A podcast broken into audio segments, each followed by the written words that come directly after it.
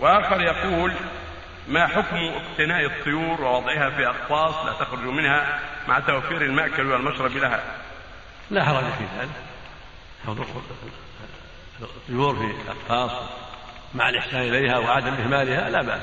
فقد ثبت عن النبي صلى الله عليه وسلم أنه كان إذا مر على ولد لأبي طلحة أخ لأنس من أمه كان عنده طير يمسكه أو يقول ما فعل النغير أبا عمير؟ فإمساك الطيور ووضعها في البيوت أمر قديم.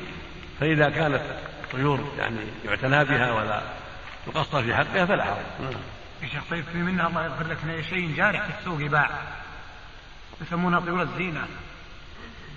ما أعرف على كل إذا صينت ولا تؤذي أحد. إذا صينت ولا بغبغانات إذا حجر على حريتها. إذا صانت إذا صانت لا, لا, تؤذي أحد لا بأس. وأخيرا تموت في القفص لأنها بتشعر بأنها تموت كلها تموت. في القفص لأنها تشعر بأنها محرومة من الحرية وانطلاقها في الجو وطيرانها لا ما تموت ما تموت. نعرف الطيور الآن من سنوات كثيرة وهي حية. نعم. نعم. نعم. نعم الله خير. نعم.